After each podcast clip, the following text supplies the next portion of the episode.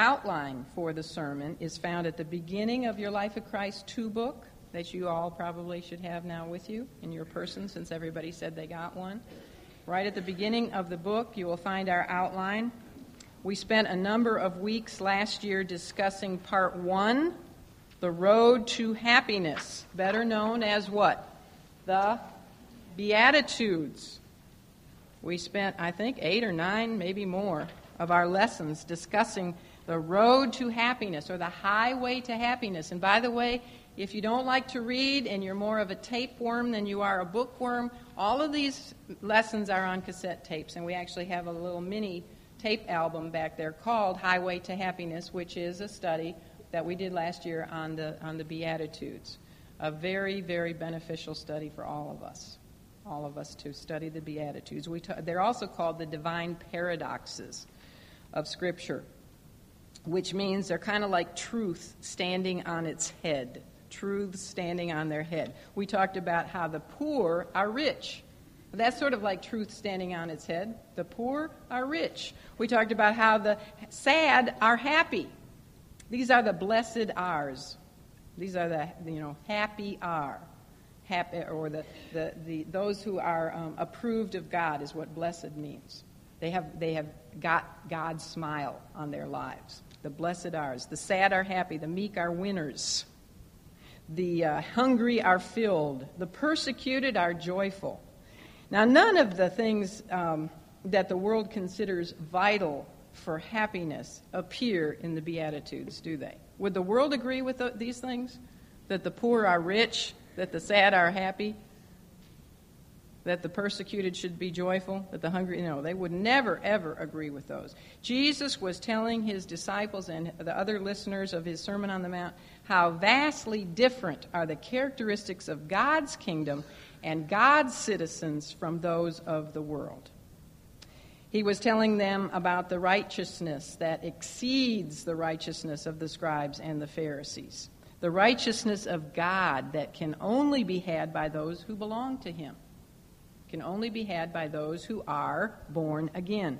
He was describing for his listeners the true righteousness of God and how it alone produces joy deep within a person's soul, and hope and, and blessedness in our lives. A true kingdom citizen will be righteous where? In the heart. A true right, a true kingdom citizen. And when I say kingdom citizen, I'm talking about, you know, a, a saved person, a true Christian, one who has been born again.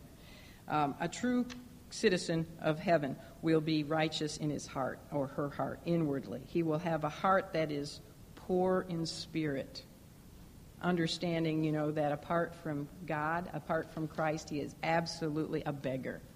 He has nothing to commend himself to God. He's poor in spirit. He will have a heart that mourns over its natural sinful condition. He will have a heart that is meek and merciful to others.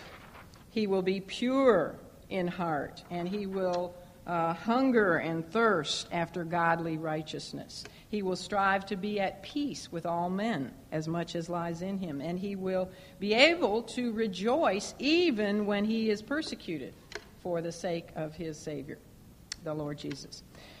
Well, after looking at the characteristics in the Beatitudes of kingdom citizens, the Lord then took us to a consideration of the function of kingdom citizens in what is known as the similitudes. We looked at the Beatitudes, and this, by the way, did I tell you was in Matthew five, verses uh, three to twelve. Those are the Beatitudes. And then in verses thirteen to sixteen, we looked at the similitudes. That was uh, in part two of your outline called The Responsibility to the World.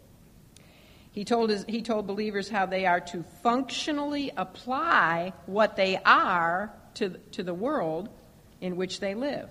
And to illustrate this teaching, he used two metaphors, things that were very common and all, that all people would understand when he used these metaphors. He said that we are to be as salt and we are to be as light. As salt, the believer is to influence this decaying, corrupt world that he or she lives in.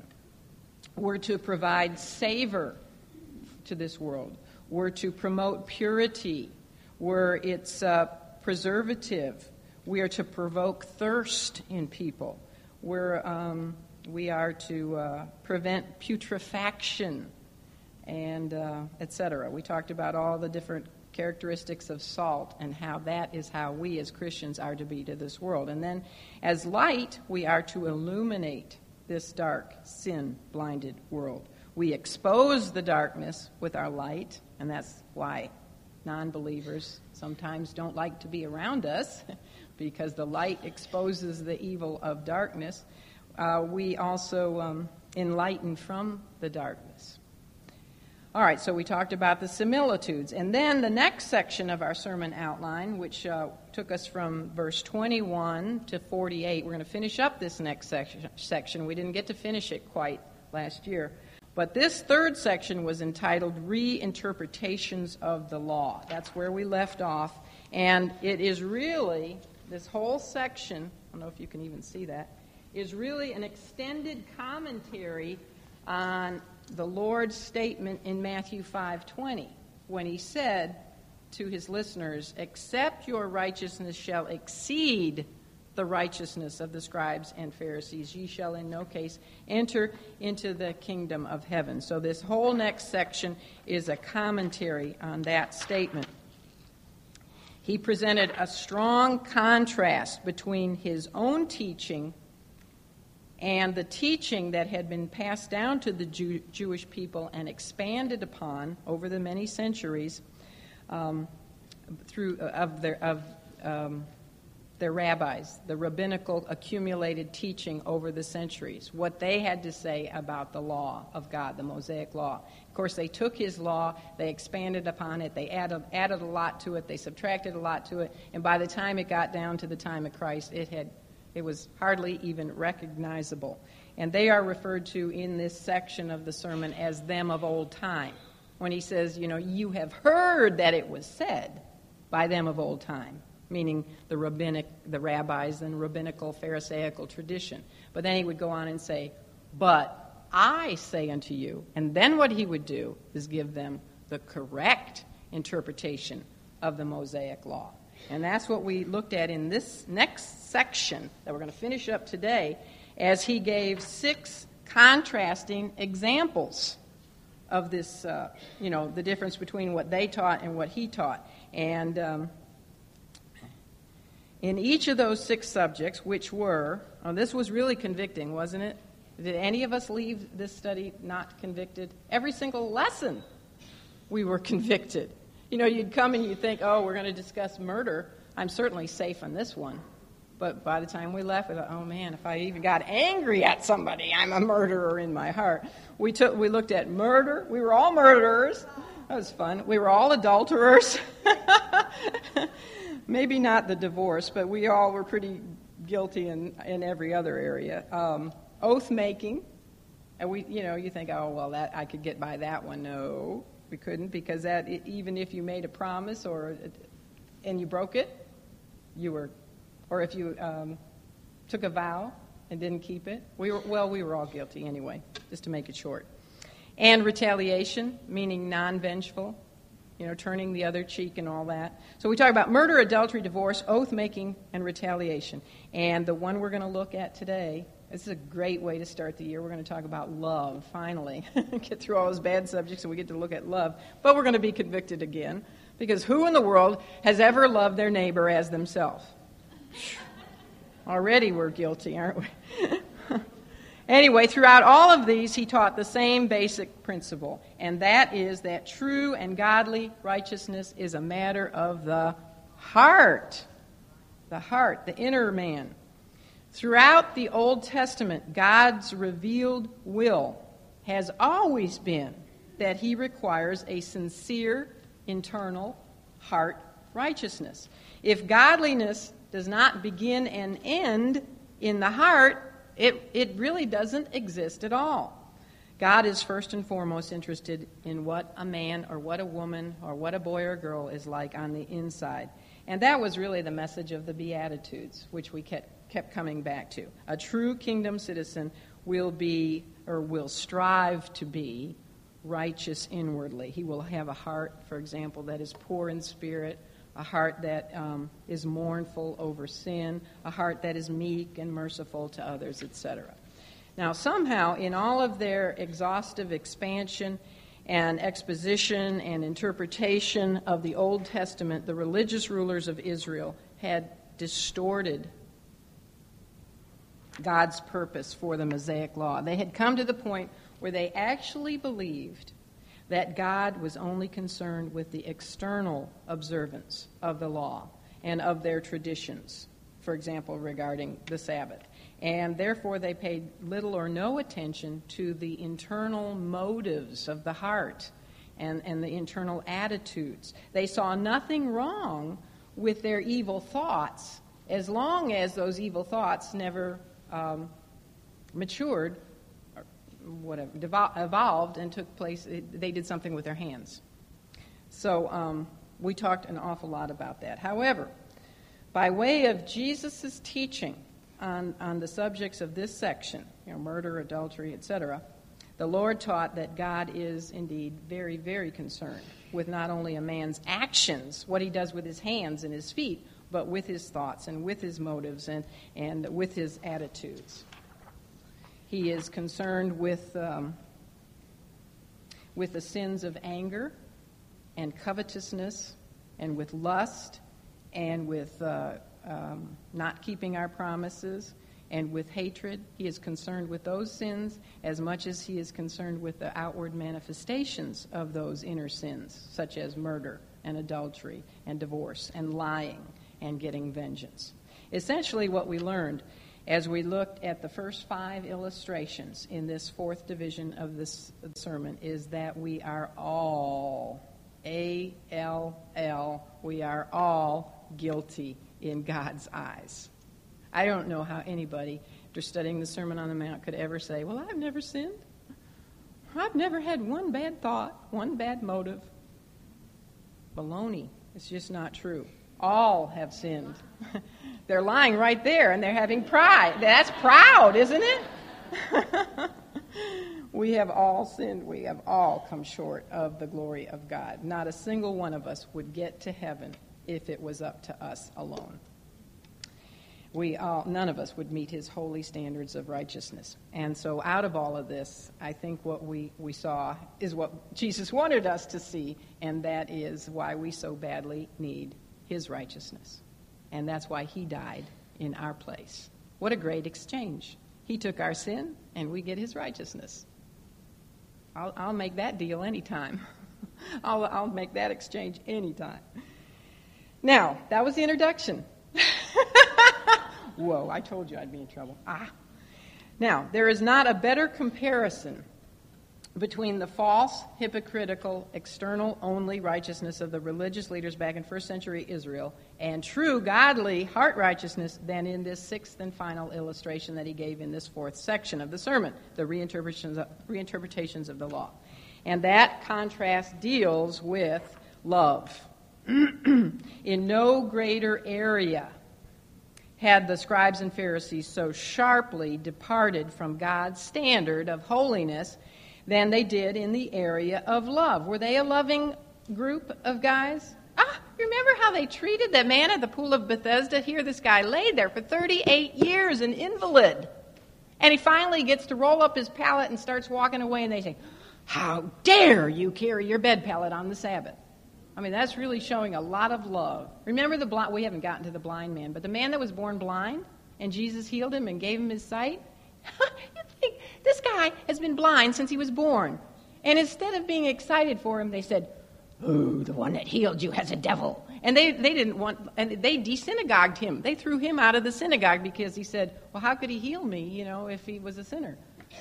Really loving religious rulers they were. So if there was anything they were significantly lacking in, it was love. And like so much of humanity, the primary reason for this was because they were so in love with themselves. Mm. And their own image and their own status in life. They had little time, they had little patience, they had little concern for anyone who could not somehow benefit them. Is that what, not what we see in the world today? Oh, selfish, selfish, selfishness.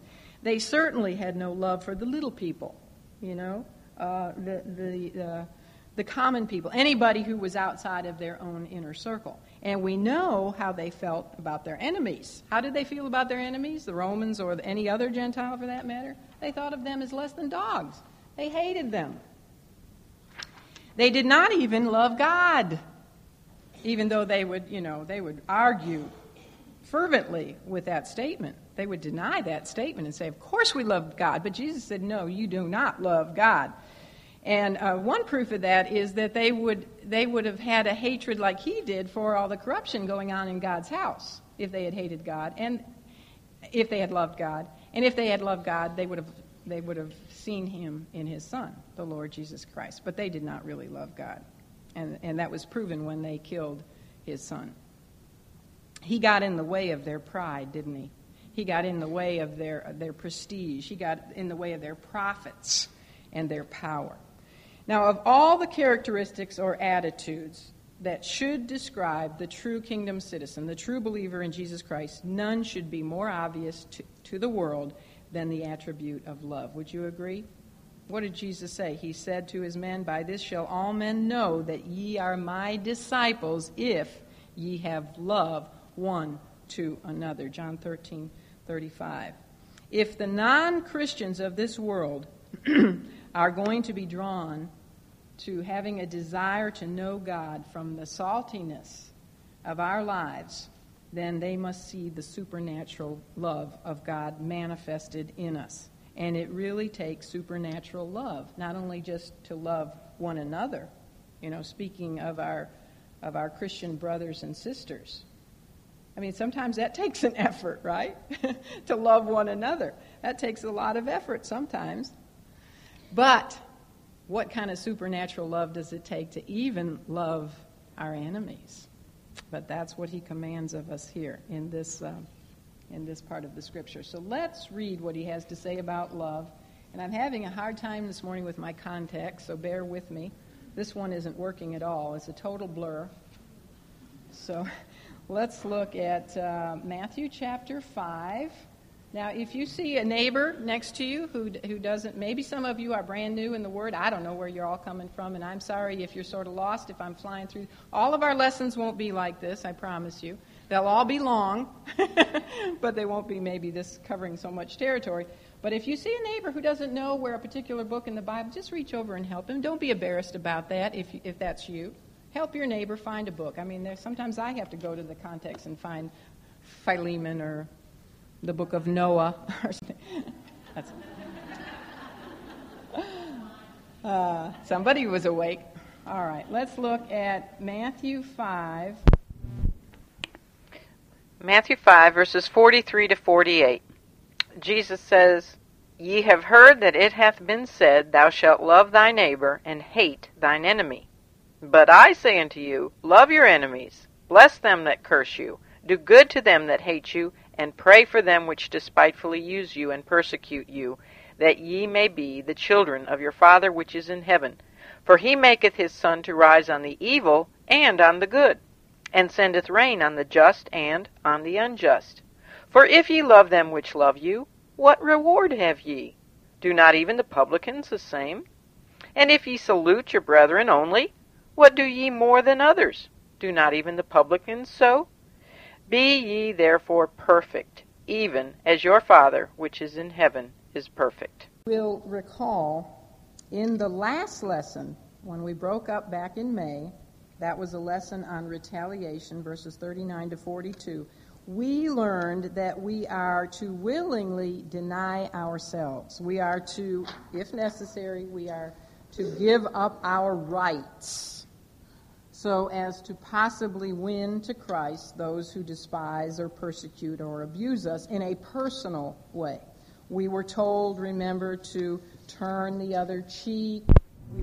We were told to be willing to go an extra mile, if necessary, uh, or to give up not only our coat but also our cloaks. We're willing to give up our rights, you know, which everybody nowadays is clinging to their rights. Well, this is my right, and I'm going to sue you, and I'm going to do that. Jesus said, mm-mm. On a personal level, be willing to sacrifice so that you can possibly win the person abusing you or harming you to the Lord, and through that glorify the Lord with your non-vengeful behavior. Who does vengeance belong to? Us? It belongs to the Lord. Vengeance is mine, saith the Lord. And, of course, nowhere do we see a non-vengeful, non-vengeance displayed for us and exemplified for us than in the life of the Lord Jesus Christ himself. He was our prime example. Now, however, in the okay, so that's what we looked at last time. We looked at being non-vengeful. Now, in this next illustration, the Lord um, is uh, taking us a step further.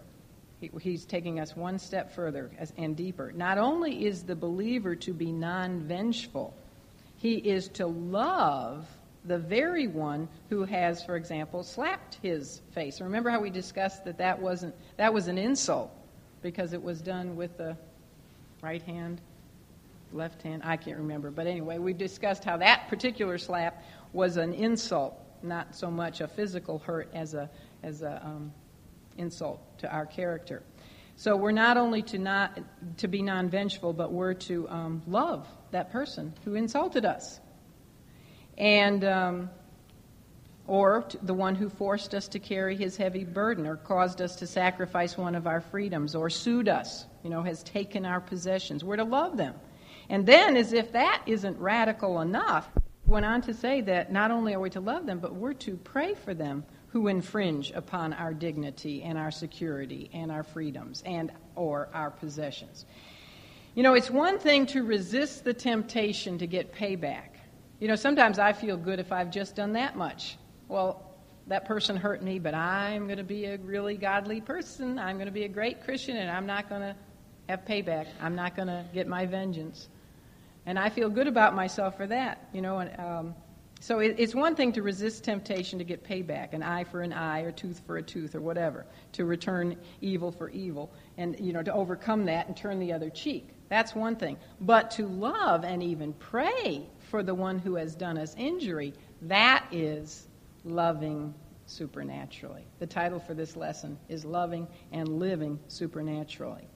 And that um, is really, in summary, what this is all about, loving and living supernaturally. That's what the whole Sermon on the Mount is all about. Well, in Matthew five forty-three, verse part of the verse, Jesus said, when he said, "Ye have heard that it hath been said that thou shalt love thy neighbor and hate thine enemy," what he was doing there was repeating to his listeners the traditional rabbinic teaching, which the average man on the street would have believed, because this is what they had been taught by their, their rulers, their spiritual rulers. It was what they had heard all their lives, in other words. But it was not what the Mosaic Law taught.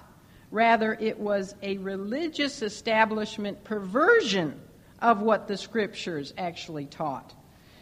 You see, while the words, "thou shalt love thy neighbor," do indeed come from the Mosaic Law, you can find them in Leviticus nineteen eighteen. It does say, "Thou shalt love thy neighbor." That part is true. Yet it is it, what they were teaching was not a complete teaching of what the Mosaic Law said, because the Mosaic Law went on to say, "Thou shalt love thy neighbor as thyself." But that wasn't being passed down to the people. It was just being passed down, "Thou shalt love thy neighbors." The words "as thyself" are missing, and those are very significant words. I can say, "Oh, yes, I love my neighbor." Yes, I love. I love them. They're good people. Actually, my neighbors are good people. I'm surrounded by good Christian people. And I can say, yes, I love them. But as myself, ooh, hmm. That's really getting close to home. A neighbor is close to home. God's perfect standard of righteousness, his perfect standard, has always been that believers should love their neighbors as they love themselves. And that perfect standard of righteousness, it, interestingly, is repeated in the New Testament seven times. Seven is God's number of perfection, and it actually says in the New Testament seven times, "Thou shalt love thy neighbor as thyself." You'll notice when you, if you stay in this Bible study long enough, we talk about the number seven a lot. All right, I've got to move along here very quickly, and I am really having trouble seeing, so I'm sorry for stuttering here. All right, the religious rulers tried to make God's holy standards of righteousness, see, more attainable. They were always taking God's holy standards and trying to lower them down where they could attain them and then feel good about themselves. And that's exactly what they were doing here. So they taught that it was enough to merely have an affectionate type of love, you know, quote unquote love for one's neighbor in order to be acceptable to God. So they committed three errors in their teaching. And the first one was the elimination of those two words. And you know, there's a strong warning at the end of the book of Revelation to tamper with God's word, isn't there? You know, you don't take away from and you don't add to. And they did both of these. And then they redefined a word. They redefined the word neighbor. This was another mistake that they did. Uh, they interpreted the word neighbor to be someone after their own kind, to steal a phrase from Genesis.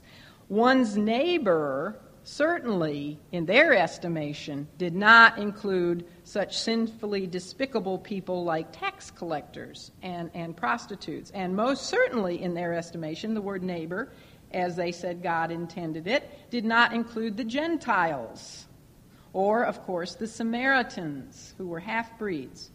To the very self-righteous Jews, one's neighbor did not even include the common Jewish people themselves. Most of the religious leadership of Israel thought of the common people, especially Galileans. And where was Jesus from and most of his disciples, except for Judas Iscariot? They were all from Galilee. They thought of them as being accursed because of their lack of knowledge with regard to the law.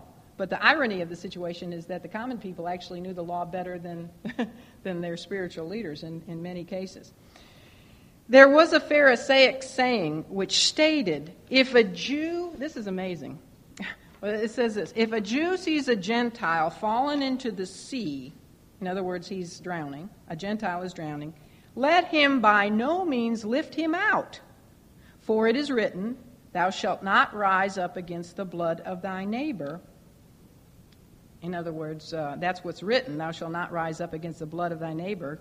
But, they went on to say, this man is not thy neighbor. So you can let him drown. You don't have to rescue him.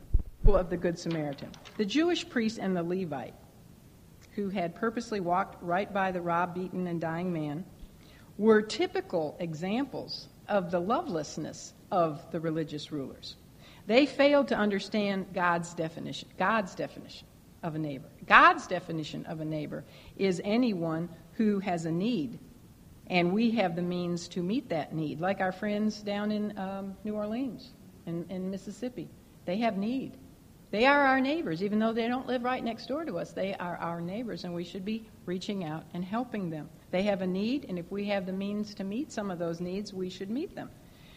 And that includes, you know, whether in a, they're an acquaintance, whether they're a stranger, whether they're a Jew, a Gentile, a Samaritan, a friend, or a foe.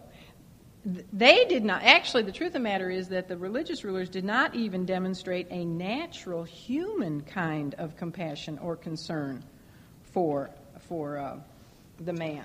The, the Levite and the um, priest didn't even... Most non-Christians would even stop and help help out somebody who'd be, been beaten and robbed and was left there dying. But they didn't even have a natural kind of compassion for him. The Samaritan in that parable, who did stop to help out the desperate man, had understood who his neighbor was. He understood what the religious rulers didn't, and that his na- that is that his neighbor is anyone who has a need that he has the means to supply. Can you imagine what a horrible testimony the Jews back in Jesus' day had to the world around them? It's just a terrible testimony. How could the lost people of that time have ever understood that the God of the Jews was a God of love by the way they behaved? The way they thought of, of Gentiles and how they treated them. How could they have ever grasped the fact that the God of such self-centered, hateful people so loved them that he actually became a man to die and was willing to die for them? You know, it really is truly amazing when you look at, especially the spiritual leaders of Israel, it's really amazing that any Gentiles ever accepted the Jewish Messiah. Well, continuing on, perhaps the most serious of errors regarding the rabbinical interpretation of the Mosaic Law was that it told the people that they were to hate their enemies. To the Jew, everybody other than another Jew was to be considered an enemy. Their, the religious rulers even suggested that it was their responsibility to hate the Gentiles, and that they were actually honoring God when they did so. The sect of the Essenes, remember the Essenes? They were the sect of Israel's religious rulers who went and hid themselves in the caves of Qumran. They said the world is wicked, and so they just hid their light under a bushel and um, went out and lived in the caves and just kept to themselves. But they actually said this. They, they taught that it was their divine responsibility to, quote, love their brothers, but to hate the outsiders, end of quote. Terrible testimony, isn't it? You know, if you want to see if a religion is true or not, well, there's only one that is, and that's Christianity. But look at the hatred of, for example, the, the Muslims. How can that be of, of God? How could Allah be the same as God? He isn't. Allah, I mean, you know, it says hate, hate the non-Christian, hate the hate the Christian, and hate the Jew, and kill them and wipe them out. God isn't a God of hate; He's a God of love. And so, for them to say hate their enemies, it was such a perversion of the law. If that perversion was so bad that the Romans actually made the statement that the Jews had a hatred for the entire human race outside of themselves. Here they were. You know, they had the opportunity, they could have been witnessing to all these Romans who were right there in their own backyard. You know, they were their oppressors, okay, right. But they could have been winning them to the Lord by showing them all this love, the love of God, supernatural agape love. But instead they were hating them and sneaking up on them, slitting their throats. Of course, you know, how were they going to be led to the true God, Jehovah God, through such a witness? Now, I want you to know that nowhere in the Mosaic Law does it say, nowhere does it say to hate our enemies. You can look and look and look, and it, the command to hate our enemies is nowhere to be found. Yes, granted, God did tell Israel to deal severely and harshly with the idol-worshiping, child-sacrificing pagans when they came in, you know, when they came into the Promised Land, such as the Canaanites, the Moabites, the Midianites, the Ammonites, et cetera. However, this was so that a cancer would be cut out before it could spread and before it could spiritually corrupt the Israelite camp, which would then end the testimony of the true God, Jehovah God, to the world, and it would dishonor his name, and it would cut off the line through which the Messiah was promised to come. But you see, this was a judicial thing that they were to, to wipe out the pagan worshipers. It was judicial, it was political, it was civil, it wasn't personal, individual. You understand the difference? We're talking about person, us as Christians. We are not ever to hate our enemies on a one-on-one. So if I saw um, even a terrorist lying in front of me, dying, I wouldn't walk right by him and say, well, he's an enemy and I'm supposed to hate him. On an individual basis, I am supposed to reach out with love. Show him love and take care of him. He is my neighbor.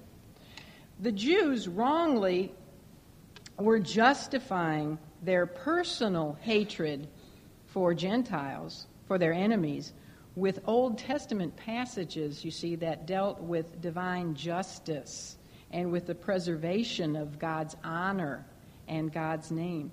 They, they also ignored such verses as Proverbs twenty-five twenty-one. Oh, did I? Oh, is that it? But now there are many verses, I've got some others listed, that, you know, tell us that we are to love, or told them, the Israel of old, that they were to, to reach out and help their enemy if their he- enemy was in need. Um, if thine enemy be hungry, give him bread. If he's thirsty, give him water to drink. And then you can look up some of those other passages if you want. Now, in contrasting the very limited rabbinic t- teaching regarding love with his own teaching on the matter, Jesus said, but I say unto you, love your enemies, bless them that curse you, do good to them that hate you. Notice that he had first given the negative command to not retaliate when wronged. And now he goes a step deeper by giving the positive command to uh, to actually love the one who has heard us. Like so much else that he had been saying in the sermon, this must have really shocked his listeners, because they had never, ever before heard that they were to have a love so great that it even embraced their enemies. Now, this is what the Old Testament taught, but this isn't what they heard. And remember, they didn't have their own private copy of God's Word. They only learned what they knew through their ruler, the religious rulers, and what was read to them in the synagogue and then interpreted for them. Uh, they had never heard that they were to embrace their enemies and uh, those who cursed them and abused them and persecuted them.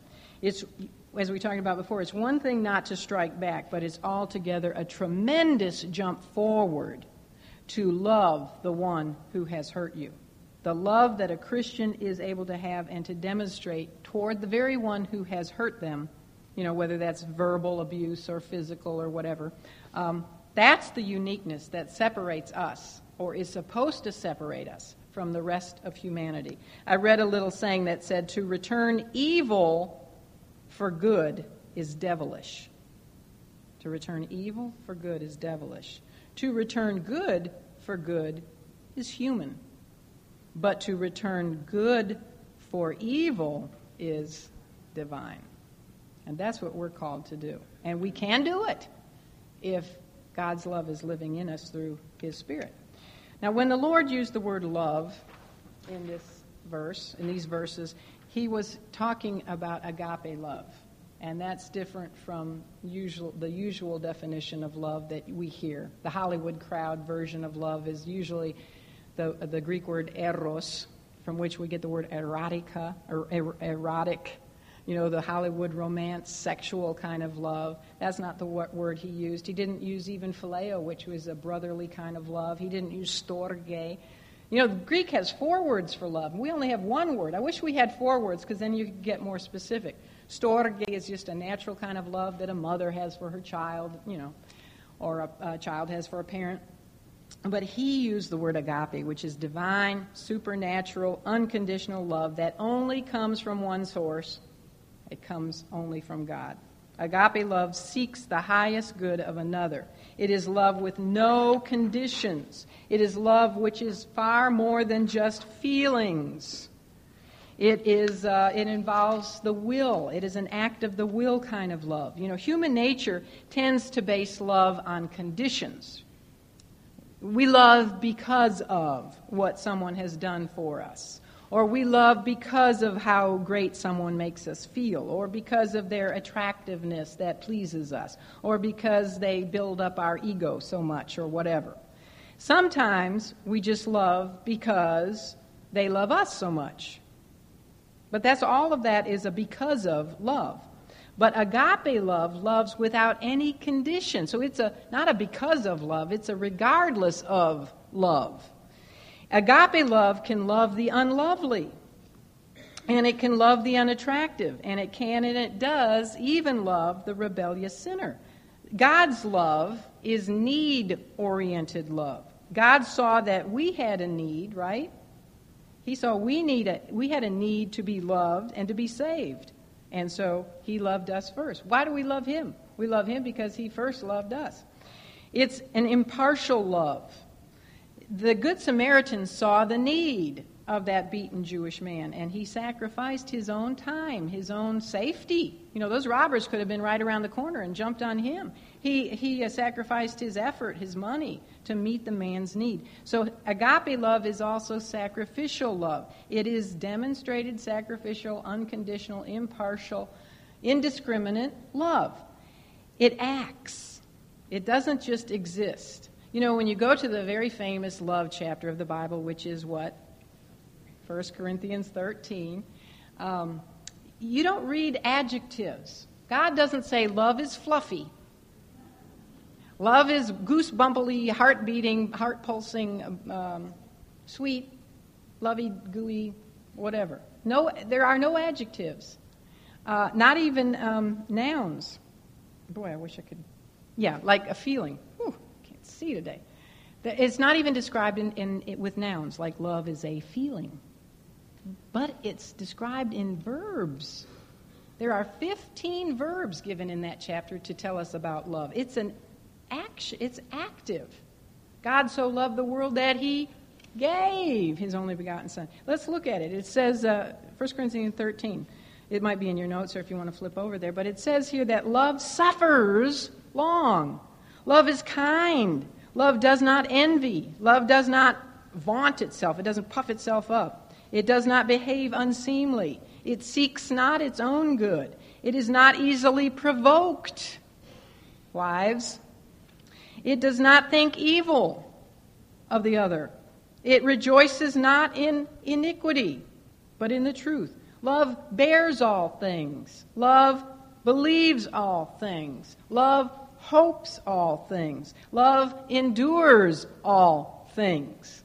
When you're having a fight with your husband, read First Corinthians thirteen to yourself. Go off in private and read it and remind yourself of it.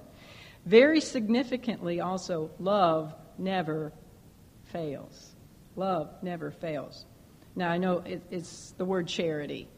But charity in the old King James is really the word love. Love never fails. Agape love is the love God demonstrated to, toward us while we were yet sinners, and he sent his only begotten son to die for us. You know, it says faith, hope, and charity, but the greatest of these is what? Charity or love. Why do you think that is? Why is it greater than faith and hope? You know why? Because it's the only one that will endure forever. When we get to heaven, we're not going to need faith anymore. Faith is the substance of things hoped for and the conviction of things not seen. When we're in heaven, we won't need faith. It's going to be right there in front of us, Jesus Christ.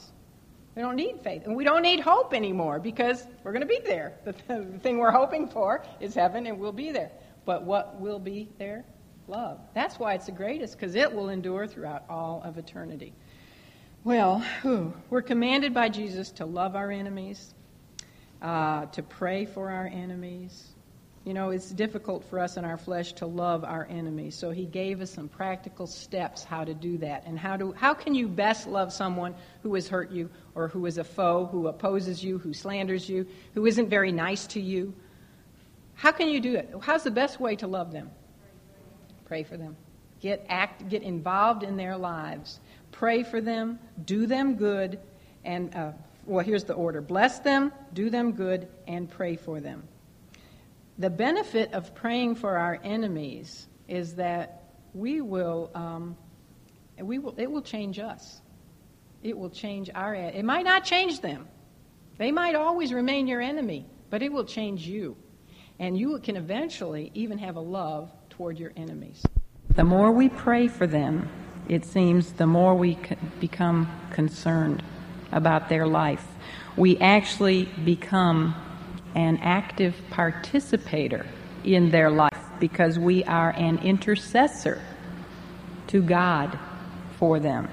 We begin to see them and to love them, not for what they are, our enemy, the one who has hurt us, but for who they are, that they are a human being made in the image of God, a soul who is destined to spend an eternity in either heaven or hell, a sinner just in, in as much need of God's forgiveness and God's grace as we are and as we continue to be.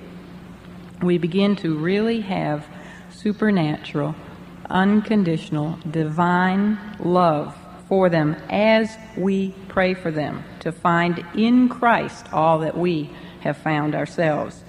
Of course, those who despitefully use us and persecute us may not always be lost. We may not always be praying for their salvation. Christians can induce a lot of hurt upon one another, as we probably all well know. To heal these broken relationships, Jesus has the same advice. Pray. Pray for them. This is the first step in the reconciliation process. As we commune with God about someone on a regular basis, God's heart and God's love and God's concern for that individual soon begins to knit together with our heart and with our love and our concern for that person, and we truly begin to care for them as God cares for them. with his love flowing through us to them and for them. Okay, the second part of our Lord's illustration on love states that when we manifest God's supernatural love to not only our neighbors but to our enemies as well, then we are demonstrating to the world a supernatural life. Let's look at verse forty-five. He says to do this, to love them, to bless them, do good, and pray for them, that ye may be the children of your Father which is in heaven. For he maketh his sun to rise on the evil and on the good, and sendeth rain on the just and on the unjust. When we are so filled with God's presence and so yielded to the Holy Spirit within us that we can love our enemies and pray for them that persecute us, then we have truly testified of the fact that we are children of our Heavenly Father. The single greatest evidence of our sonship, of the fact that we are born again, is this love that we have for our fellow man. Even a person who has never heard the gospel, who has never read a word of the scripture, who has never heard of Jesus Christ, must have to acknowledge that there is something unnatural about an individual who loves even his persecutors and prays for his enemies. Stephen certainly got Saul's attention. Uh, as Stephen was being stoned to death, he prayed, remember, for those that were persecuting him, for those who were mur- um, murdering him. And he said, Lord, lay not this sin to their charge. That got Saul's attention. He wasn't able to forget about that, and I wouldn't be a bit surprised if that's what he was thinking about on the trip to Damascus when the Lord intervened in his life. A life like Stephen exhibited. Think about Daniel, too, under King Nebuchadnezzar and King Darius. A life like that is supernatural, and it gives evidence of the fact that the one who lives like that is in sonship, is a son of the Father who is in heaven, where only such love could originate. Those who are the children of God also should demonstrate the impartial love. You might want to write that outside the verse there, forty-five, impartial love and concern which God demonstrates to the entire world. It says, for he makes his sun to rise on the evil and on the good. I mean, we don't get a sunrise just if we're Christians. Everybody in the world gets to enjoy the beauty of a sunrise and a sunset, and he sends his rain on the just and on the unjust. This is known as God's common grace. That's a theological term. You won't find it in the scripture, but it's known as his common grace. Thomas Watson, who was a Puritan um, writer in, back in the sixteen hundreds, he said it like this, his sweet dew falls upon the thistle as well as upon the rose. This is indiscriminate benevolence. Psalm one forty-five verse sixteen says, thou dost open thy hand and dost satisfy the desire of every living thing. And James one seventeen, of course, tells us that every good gift and every perfect gift comes from where? Comes from above, from the Father of lights. All good things come from God, and the saved as well as the unsaved, the good as well as the evil, the just as well as the unjust, are the recipients of God's common grace. All mankind benefits from the sunshine and from the rain, from the beauty of creation, from the natural resources, from our physical bodies, our health, from uh, the blessing of having children, et cetera, as well as all of our physical and emotional and intellectual and spiritual type needs. The good as well as the bad then partake of God's common blessings, his common grace, although only those who come to him by faith in Jesus Christ will receive his crowning grace. There's a difference between common grace and crowning grace. The point Jesus is making is that since God the Father does this for everyone indiscriminately, then we who are his children should do no less. We too should love indiscriminately, we should love the good and the evil. And then he goes on to say in verses forty-six and forty-seven that if we only love those who love us, then our righteousness is not one degree better than the righteousness of the scribes and the Pharisees. He cuts down their self-centered love when he says that even the publicans, you know, the tax collectors, even they, and even the Gentiles, he says even they can do that. Even the tax collectors and the Gentiles, who you religious leaders despise so much, even they can love those who love them. Uh, Jesus is saying that even they can love and greet those who love them. That's just natural. There's nothing supernatural about that at all. So what are you religious leaders doing, he says, that is any better than they do? How does he word that? Let me see. If ye love them which love you, what reward have ye? Do not even the publicans the same? And if ye salute or greet your brethren only, what do ye more? I like that. What do you do more than others? You might want to ask yourself that. And then he goes on, do not even the publicans so? Meaning do so. The King James is sort of funny there. Uh, so what are you doing? Your righteousness is not one ounce better than those you hate so much, that you think you're so much better than.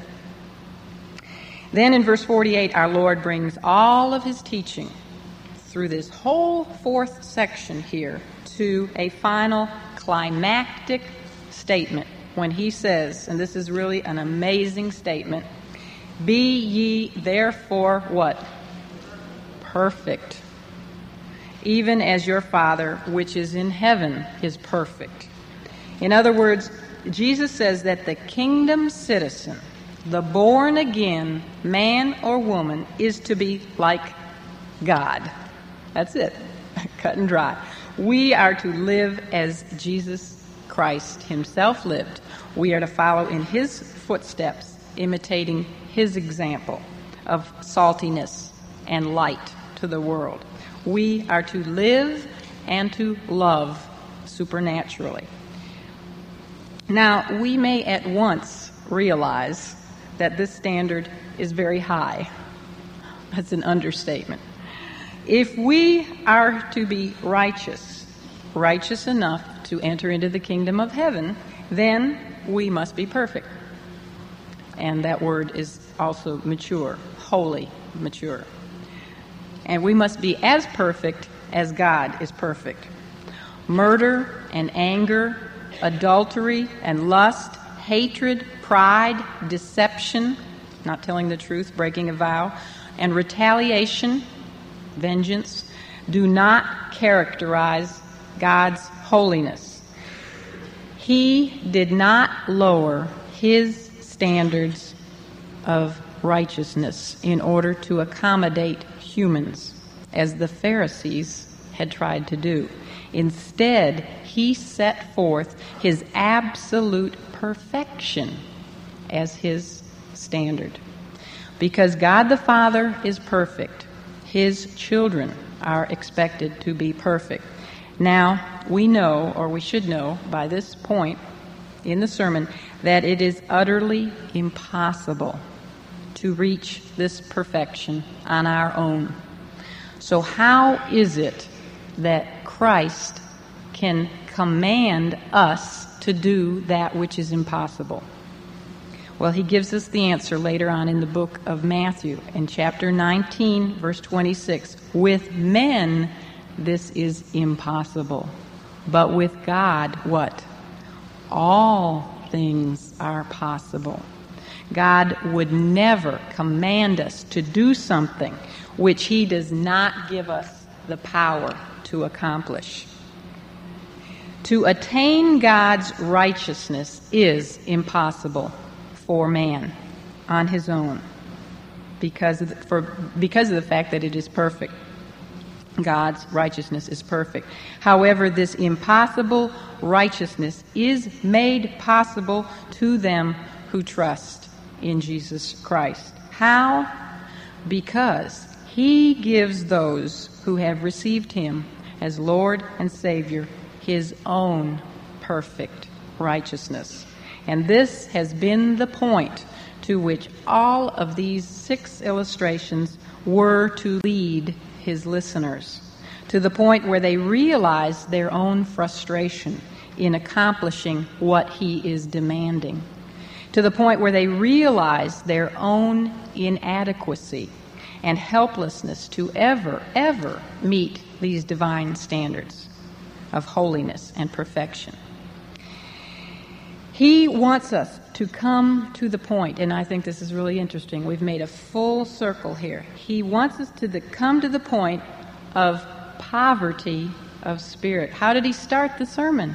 Blessed are they which are poor in spirit, for theirs is the kingdom of heaven. This is where he began this entire sermon. We are to see our need of the Savior because we see our own spiritual bankruptcy. We see that we are inadequate. We cannot do it on our own. And we are to mourn. Remember, that was the second beatitude. We are to mourn and grieve over our own condition and realize that only by having the divine nature in us could we ever love and live supernaturally and be perfect as God is perfect in heaven. Now, what about you today? Do you have the divine nature of God himself in the person of the Holy Spirit indwelling you? Has the love of God been shed abroad in your heart through and by the Holy Spirit so that you are able to love even your enemies, even those who are persecuting you and hurting you so much? Have you seen yourself as utterly hopeless and helpless and condemned before a holy and perfect God? Have you ever received the free grace of God in Jesus Christ? Have you ever acknowledged that his torturous, painful, agonizing death on the cross was for you, was on your behalf, so that in him you might be made perfect. You may, might be made the righteousness of God, so that in him you might be seen as positionally perfect before God, and therefore enter into his holy presence for all of eternity. If you have not ever done this, if you have not ever gotten yourself right with God, I invite you right now, I don't do this very often, but I felt led from this lesson to do this. I invite you right now to pray this prayer in your heart as I say it with my mouth. The Lord will honor it if you speak it from your heart. And I invite you to then confess what you have done. The Bible says that if you shall confess with your mouth the Lord Jesus Christ and believe in your heart that God has raised him from the dead, you will be saved. But he does say that you should confess it with your mouth. So if you pray this prayer with me today, I would like you to come and confess that to me with your mouth. Let's go to the Lord in prayer. If you've never invited him into your heart, just say this prayer right now in your heart to him. Dear Jesus, I know that I am indeed a sinner, and that I fall far short of meeting your perfect standards of righteousness and holiness. I thank you that because you came to earth to die for me on the cross, that I am forgiven and I am declared righteous before you. I thank you that because of your resurrection from the dead, I too can know the power of your resurrection. Please, Lord Jesus, come now into my heart and fill me with your Holy Spirit. I accept you as both my Savior and the Lord over my life. Teach me to love and to forgive others as you have loved and now forgiven me. Give me now, Lord, the boldness to confess my new birth to others. Thank you, Jesus, for saving me. We pray in your name. Amen.